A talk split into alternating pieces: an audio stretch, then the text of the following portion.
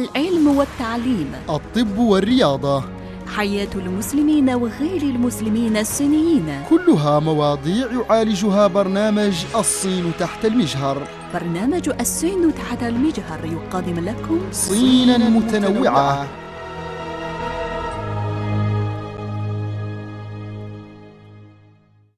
مستمعينا الكرام أهلا ومرحبا بكم إلى حلقة جديدة في برنامجكم الأسبوعي. الصين تحت المجهر الذي نقدم خلاله مختارات من حلقات برنامج طريق الحرير الذي تعده إذاعة الصين الدولية بالتعاون مع الإذاعة المصرية. ويتناول الأخبار والقضايا والعلاقات الاقتصادية والثقافية والاجتماعية والمعالم الأثرية والسياحية في الدول المطلة على طريق الحرير الذي يعد ارثا حضاريا للإنسانية كلها. طريق الحرير برنامج إذاعي نقدم لكم فيه بعض ملامح العلاقات المصرية الصينية من أجل مد جسور المحبة والصداقة والود بين الشعبين.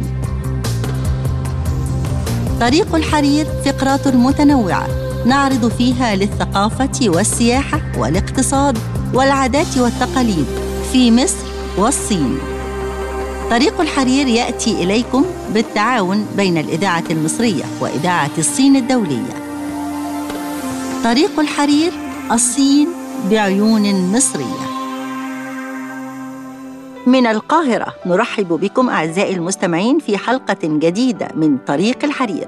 طريق الحرير يأتيكم عبر أثير الإذاعة المصرية بالتعاون مع إذاعة الصين الدولية لتعزيز أواصر المحبة والود بين مصر والصين. في حلقات طريق الحرير نقدم فقرات عديدة ومتنوعة تشمل المجتمع والاقتصاد والسياحة والثقافة بالإضافة إلى فقرتنا الصين بعيون عربية. طريق الحرير تقدمه لكم وفاء ناجي. وحسن الشاذلي.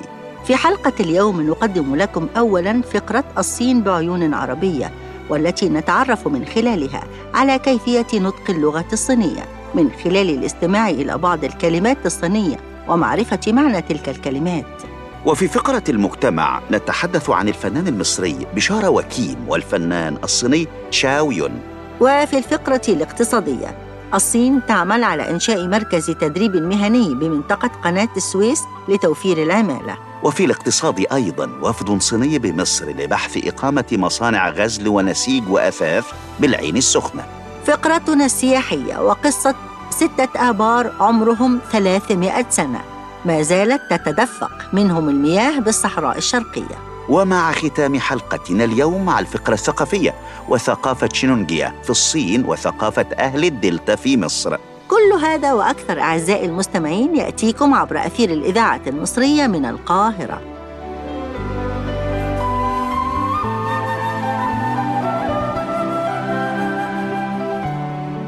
والآن أعزائي مع فقرة الصين بعيون عربية والتي نتعرف من خلالها على كيفية نطق اللغة الصينية من خلال الاستماع إلى بعض الكلمات الصينية ومعرفة معنى تلك الكلمات.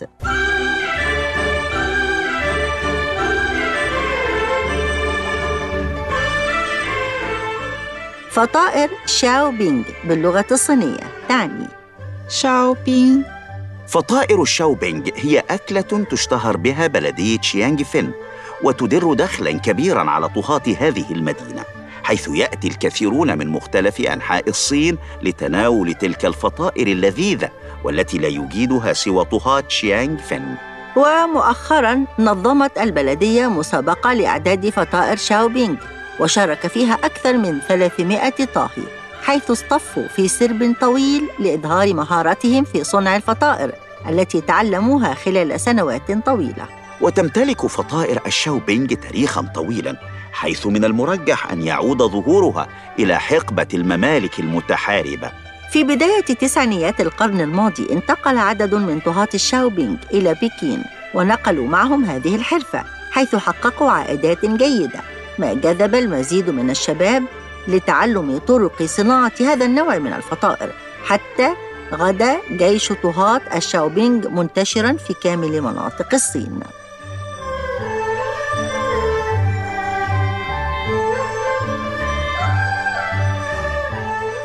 انتهت فقرة الصين بعيون عربية وما زلنا معكم أعزائي في طريق الحرير. نقدم باقي فقرات البرنامج. فابقوا معنا.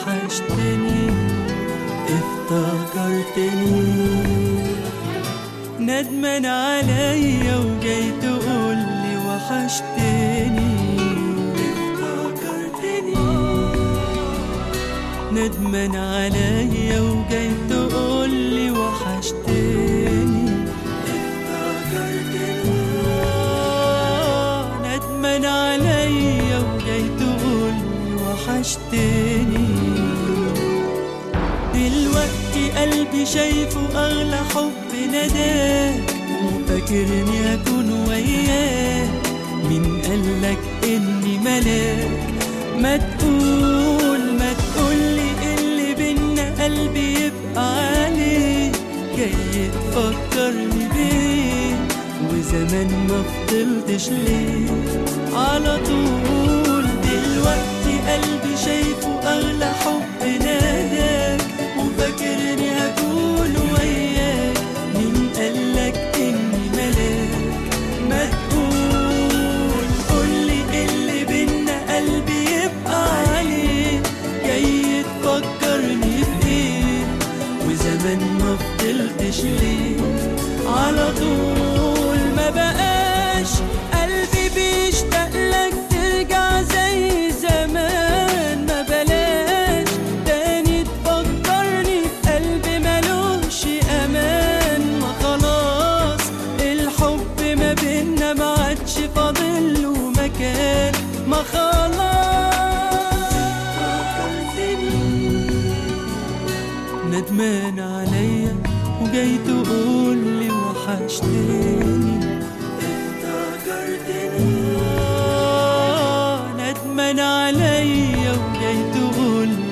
وحشتني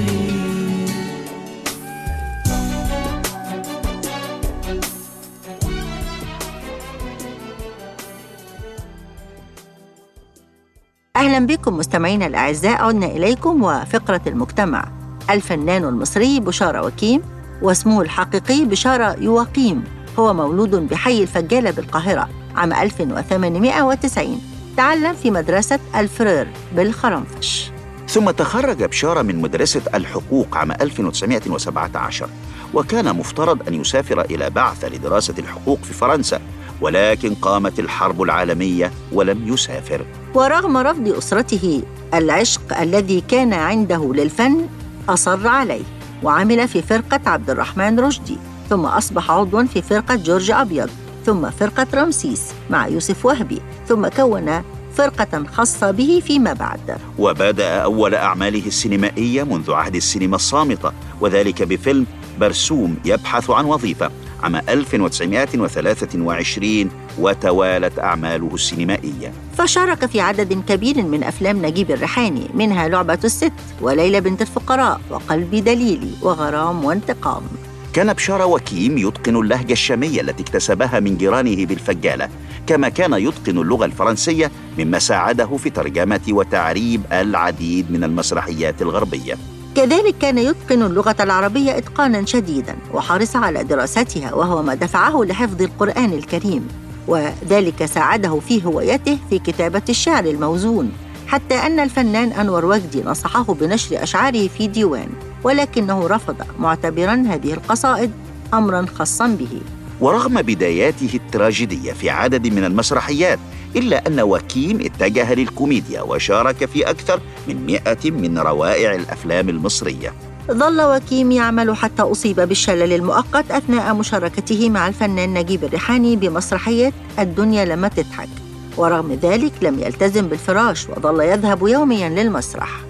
وودع الفنان بشارة وكيم الحياة وهو يمسك بأوراق مسرحية جديدة استعدادا لتمثيلها ورحل عن دنيانا في الثلاثين من نوفمبر عام 1949 أما الفنان الممثل العالمي الصيني تشاو يون فقام بالتبرع بكامل ثروته التي تبلغ 714 مليون دولار أمريكي للأعمال الخيرية. وقال النجم الأسيوي أصعب شيء في الحياة ليس مقدار المال الذي تكسبه. بل كيف تحافظ على عقليه سليمه وتعيش بقية حياتك بطريقة بسيطة وسلمية؟ ولد النجم تشاو يون في جزيرة لاما بهونغ كونغ عام 1955 وهو مفعم بالحيوية ويتمتع بشخصية جذابة.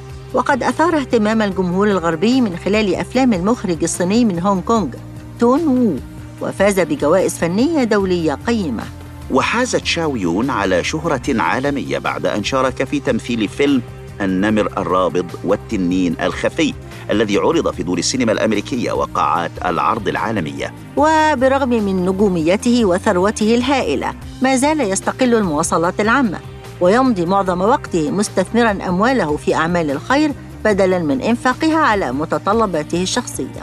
وتقول زوجة الفنان تشاو يون ياسمين تان إن تشاو لا يزال يستعمل هاتفه المحمول منذ 17 عاماً وذلك رغم ثروته ومكانته كأيقونة سينمائية في آسيا مألوف حتى للجمهور الأمريكي لدوره أيضا في فيلمي غد أفضل والقاتل كما ظهر في فيلم قراصنة الكاريبي. انتهت فقرتنا هذه فاصل قصير ثم نعود إلى حضراتكم.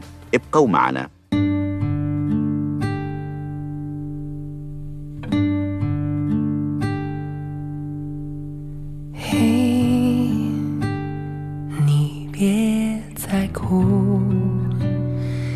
是否能像我一样，别开口，继续沉默。当我离开以后，你也许会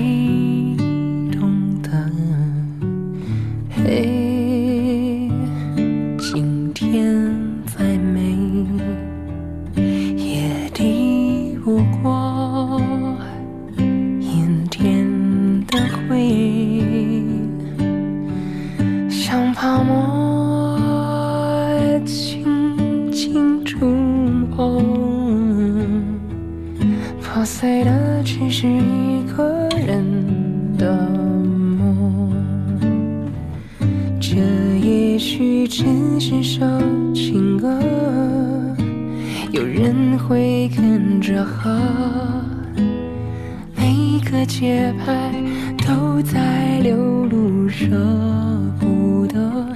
这感情没改变，变的只是时间。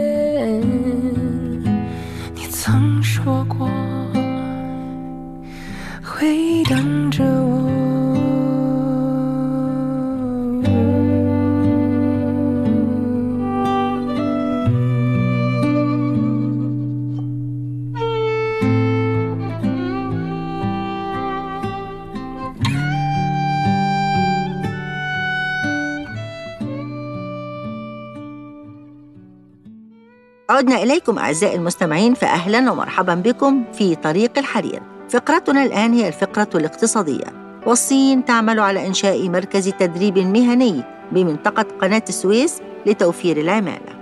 قال لياو لي تشيانغ سفير جمهورية الصين الشعبية في مصر إن بلاده تعمل على إنشاء مركز تدريب مهني بمنطقة قناة السويس لتوفير العمالة اللازمة في هذه المنطقة لتنمية مهاراتهم المهنية بشكل كبير.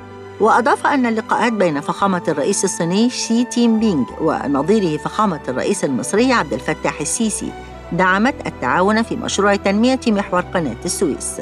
وأكد لياو لي تشيانغ أن الصين لديها اهتمام كبير لتنمية منطقة قناة السويس المحورية موضحا أن هناك منطقة للتعاون الصيني الاقتصادي والتجاري وهي منطقة تيدا بغرب قناة السويس. وتضم المنطقة الاقتصادية أكثر من 80 شركة تعمل بداخلها وتوفر للسوق المحلية 3000 فرصة عمل وقامت بدفع ضرائب إلى مصر تبلغ أكثر من 2 مليار جنيه مصري. وذكر سفير جمهورية الصين في مصر إنه حضر مراسم توقيع اتفاقية بخصوص إنشاء مصنع حمض الفسفوريك الذي سيوفر لمصر 350 مليون دولار سنويا صادرات من الفسفوريك. موضحا أن المصنع الجديد الذي يقام في منطقة أبو طرطور بمحافظة الوادي الجديد يوفر ألفي فرصة عمل وتبلغ طاقته السنوية 500 ألف طن. وكشف أيضا أن مشروع مصنع حمض الفسفوريك يعتبر ثاني أكبر مشروع من نوعه في العالم وهو ما يساعد في تحقيق التنمية المستدامة لمصر. وهناك استعداد كامل لبذل جهود مشتركة وتقديم مزيد من الإسهامات في هذا الإطار. في الاقتصاد أيضا وفد صيني بمصر لبحث إقامة مصانع غزل ونسيج وأثاث بالعين السخنة. كشف رئيس لجنة تنمية العلاقات مع الصين بجمعية رجال الأعمال عن أهمية توقيع بروتوكول بين الجمعية ومقاطعة فوشان الصينية. قائلاً إن توقيع البروتوكول يهدف إلى تعظيم مجالات التجارة والاستثمار المشترك والتعاون السياحي. من خلال تبادل المعلومات والزيارات على مستوى القطاع الخاص في البلدين وأضاف أن تفعيل زيادة مجالات التعاون يتضمن زيارة وفد من رجال الأعمال للصين خلال الربع الأول من عام 2020 لبحث التعاون التجاري في عدة مجالات. كما يعتزم الوفد بحث الاستثمار بعدة مجالات في مصر ولذا زار المنطقة الصينية في مصر بالعين السخنة وذلك لإقامة مشروعات مشتركة في صناعة الغزل والنسيج والأثاث والصناعات المعدنية. ووقعت كل من جمعية رجال الأعمال المصريين ووفد حكومة مقاطعة فوشان الصينية بروتوكولا للتعاون المشترك في تعظيم مجالات التجارة والاستثمار المشترك والتعاون السياحي. ومن خلال تبادل المعلومات والزيارات على مستوى القطاع الخاص في البلدين. ذلك على هامش استضافة جمعية رجال الأعمال لوفد من مقاطعة فوشان الصينية. وشارك في مراسم توقيع البروتوكول نائب رئيس لجنة تنمية العلاقات مع الصين بالجمعية ورئيس لجنة السياحة والطيران المدني بالجمعية ونائب رئيس لجنة الطاقة بجمعية رجال الأعمال. وأكدت دومي عضو اللجنة الدائمة للحزب الشيوعي الصيني بمقاطعة فوشان ورئيس الوفد الصيني على عمق العلاقات المصرية الصينية مشيرة إلى رغبة الشركات الصينية لزيادة استثماراتها في مصر وتعزيز التعاون التجاري والنفاذ إلى مختلف الأسواق التصديرية. ودعت دومي جمعية رجال الأعمال لتنظيم وفد لزيارة مقاطعة فوشان من أجل التعرف على أهم مجالات التعاون المشترك وفرص التجارة والاستثمار خلال عام 2020 انتهت فقرتنا. فاصل ونعود إلى حضراتكم. ابقوا معنا.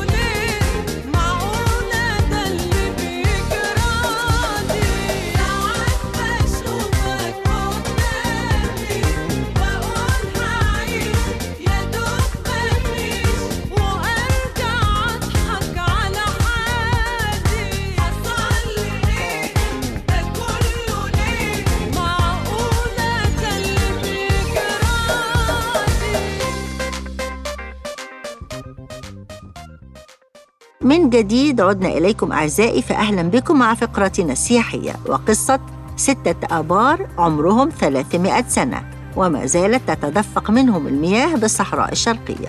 مر على البعض منها أكثر من 300 سنة وما زالت ستة آبار بالصحراء الشرقية تتدفق بالمياه وقد سميت على اسم الأودية التي تقع بها. حيث استخدمت مياه تلك الآبار في سقاية الحجاج عندما كانوا يتخذون ميناء عيذاب بالصحراء الشرقية وصولاً لأراضي الحجاز. وتعد تلك الآبار من المعالم التي لها قيمة كبيرة عند القبائل التي تقطن الصحراء الشرقية حيث يعود عدد منها إلى ما قبل الاحتلال الإنجليزي. وبعضها منذ أن قطع الصليبيين طريق الحج من الشام واتجه نحو الجنوب من خلال الميناء. حيث استخدمها الأهالي هناك في حياتهم اليومية وكذلك استخدمها الحجاج عند عبورهم لميناء عيذاب القديم. ومن أشهر تلك الآبار بالصحراء الشرقية بئر قومدليم التي ما زالت يستخدمها الأهالي هناك وسميت بهذا الاسم نسبة لوادي قومدليم التي تقع به. يعتبر بئر قامدليم من الآبار المشهورة والتاريخية وقال أبو عبيدة البشاري أحد شباب قبيلة البشارية إن بئر قامدليم تقع في مسار حركة الجمال القادمة من منفذ فنات من السودان والذي دائما ما تتجمع أعداد كبيرة من الجمال حول البئر للسقاية. ومن الآبار الشهيرة أيضا بالصحراء الشرقية بئر أدلتيد ويتكون من بئرين بمنطقة أدليت على ساحل البحر. وأكد البشاري أن هذه البئر تعتبر من الآبار المهمة لسقاية الإبل البشرية المعروفة ومرابطها وهي من الآبار المالحة لقربها من البحر. والتي لا تصلح لشرب الآدميين. يعتبر هذا الموقع مهما جدا لسقاية الإبل التي تأتي من السودان. وأيضا من الآبار المشهورة والتي لها تاريخ بالمنطقة بئر شناي وسميت بهذا الاسم نسبة لأحد المحاربين القدامى بالمنطقة وتعتبر من الآبار المشهورة الصالحة للشرب وتتبع البشرية قبيلة العلياب فرع الشنايب. كما أن تاريخ تلك الآبار في الصحراء الشرقية معروف للكبير والصغير وأن أجدادهم قصوا لهم عن تاريخها موضحا أن تلك الآبار كانت في البداية عيون تخرج منها المياه في قلب الصحراء بالطبع وكان منها الصالح للشراب والآخر كانت مياهه مالحة.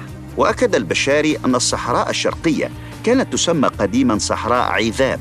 وكانت توجد بالقرب من شواطئ الشلاتين وميناء الحجاج القديم والذي كان يسمى بميناء عذاب. ويأتي الحجاج من جميع أنحاء مصر ليسلكونه إلى أراضي الحجاز الشريفة حيث كان الحجاج يستخدمون مياه تلك الآبار. وقال محمد علي من أبناء قبيلة العبابدة أن تلك الآبار كانت قديما عيون مياه صغيرة منتشرة في المنطقة. وعند الاحتلال الإنجليزي لمصر ووصولهم لمثلث حلايب وشلاتين بحثا عن الذهب والتنقيب عنه اكتشفوا تلك العيون فقاموا بتعقيمها وحفرها على هيئة آبار. وقال أحد المهتمين بتراث قبائل الجنوب إن بالقرب من جبال الظهر بمنطقة أبرق الواقعة شمال غرب مدينة شلاتين يوجد بئر جوفي شهير والتي كان يشرب منها قاصدها والراعي وعابر السبيل وهي بئر بيتان. وأضاف سعد الله أن تلك البئر أصبحت منذ أكثر من مئة عام أهم مصادر المياه شمال شلاتين قديما لقاطن منطقة أبرق التي يقع بالقرب منها بئر بيتان. إلى هنا نكون قد انتهينا من فقرتنا السياحية أعزائي المستمعين. فاصل قصير ونعود إليكم مع فقرتنا الأخيرة الفقرة الثقافية. فانتظرونا《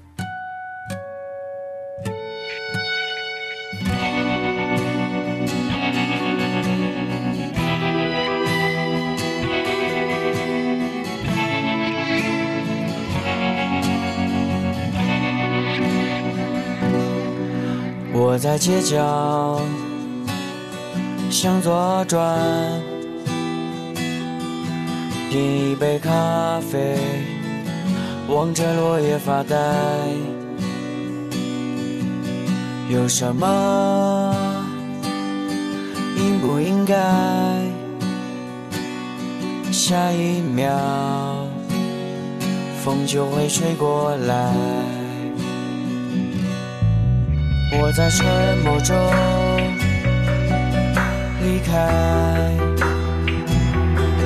像一颗尘埃，随时会被掩埋。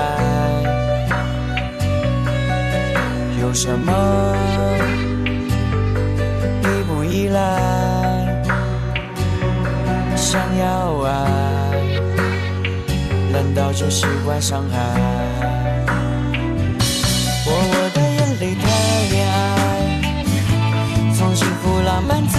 安排，不用再怀疑，别这样善良。你的电话还未学等待，我我的眼泪太恋爱，没你这句谁都不用理睬，谁还在怪你离别的祝福，怎么会说的如此精彩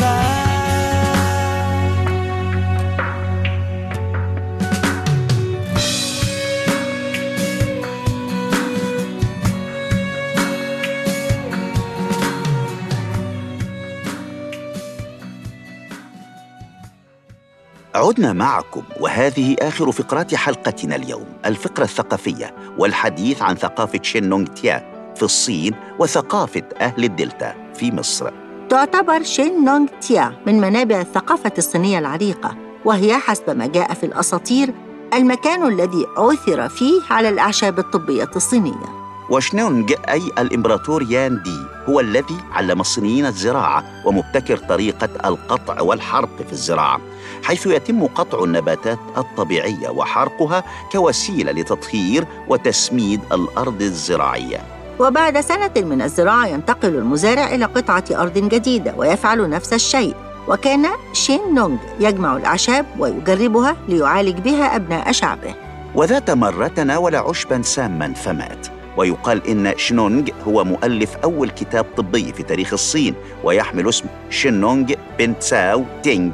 كتاب شنونغ للأعشاب. بعد سنوات عديدة وفي زمن أسرة خان الشرقية تم الانتهاء من جمع هذا الكتاب الذي يعتبر مصدر نظريات علم عقاقير الطب التقليدي الصيني. ويعتبر المعلم الثقافي الآخر في شنونغ تيا هو كتاب خي آن تشوان كتاب الظلام وهو كتاب للأغاني التي سجلها القدماء في شينونغ تيا تمجيدا وتخليدا لشخصيات الأبطال القدماء. وسجل خيان تشوان الملحمي المكون من أكثر من ثلاثة ألاف بيت ويتضمن أساطير قومية خان حول قصة نشأة الكون ومنها قصة بان جو الذي يعتبره الصينيون خالق كل شيء. وكذلك قصة فوشي الذي يعتبره الصينيون الأب لكل البشر وقصة نيوي وأم البشر ويسمى هذا الكتاب بأول أسطورة لقومية خان حول نشأة الكون. يتناقل السكان المحليون هذه الأغاني جيلا بعد جيل ويعتقد بعض المغنيين القدماء أن مخطوطات خيان تشوان كتاب مقدس ويحتفظون به في بيوتهم كإرث عائلي ثمين. وتقع شينونغيا في منطقة جبلية نائية مغلقة ولهذا فإن سكانها منعزلون عن العالم الخارجي مما حافظ على تقاليدهم وعاداتهم الريفية الأصيلة.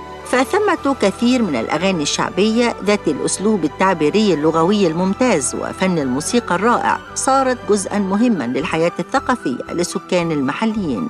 وتغنى هذه الأغاني في حفلات الزفاف ومراسم الجنازة ويحافظ بعض السكان المحليين على التقاليد والعادات الخاصة بهم حتى اليوم. على سبيل المثال يعلق بعض الناس قناع الوجه الخشبي المخيف المعروف بتون كوا طلبا لمنع وقوع الكوارث. وتختلف ثقافة شينونغ تيا عن ثقافات مناطق الصين الأخرى لكونها محتفظة بالثقافات البدائية ومتأثرة بالبيئة الطبيعية إلى حد ما وتعد من الثقافات الأيكولوجية الجبلية. في مصر يتميز الريف المصري بثرائه خاصة بعاداته وتقاليده ومخزونه الثقافي الشعبي وتتميز أغاني محافظات الدلتا بطابعها الهادئ بعيداً عن الإيقاعات السريعة الصاخبة والآلات الموسيقية المستخدمة والتي تقتصر على الناي أو العود أو الكمان.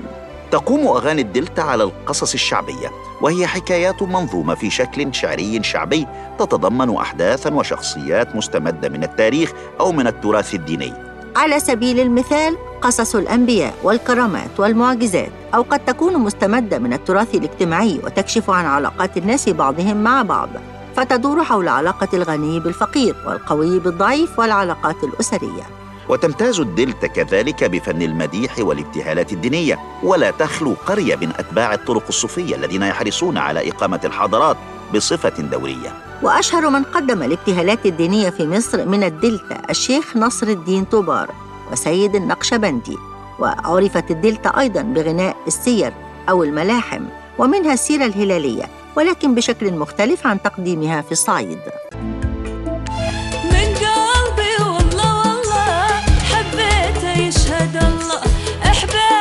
حبايب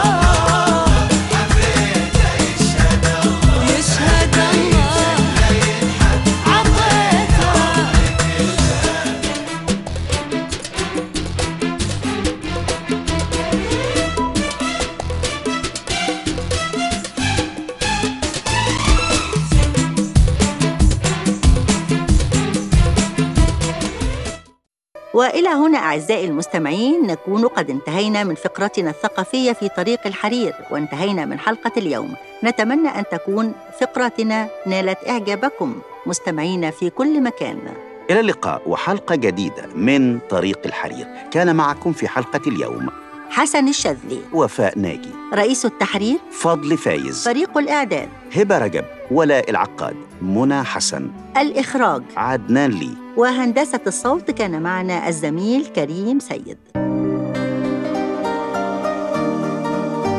مستمعينا الأعزاء في طريق الحرير كلنا شرق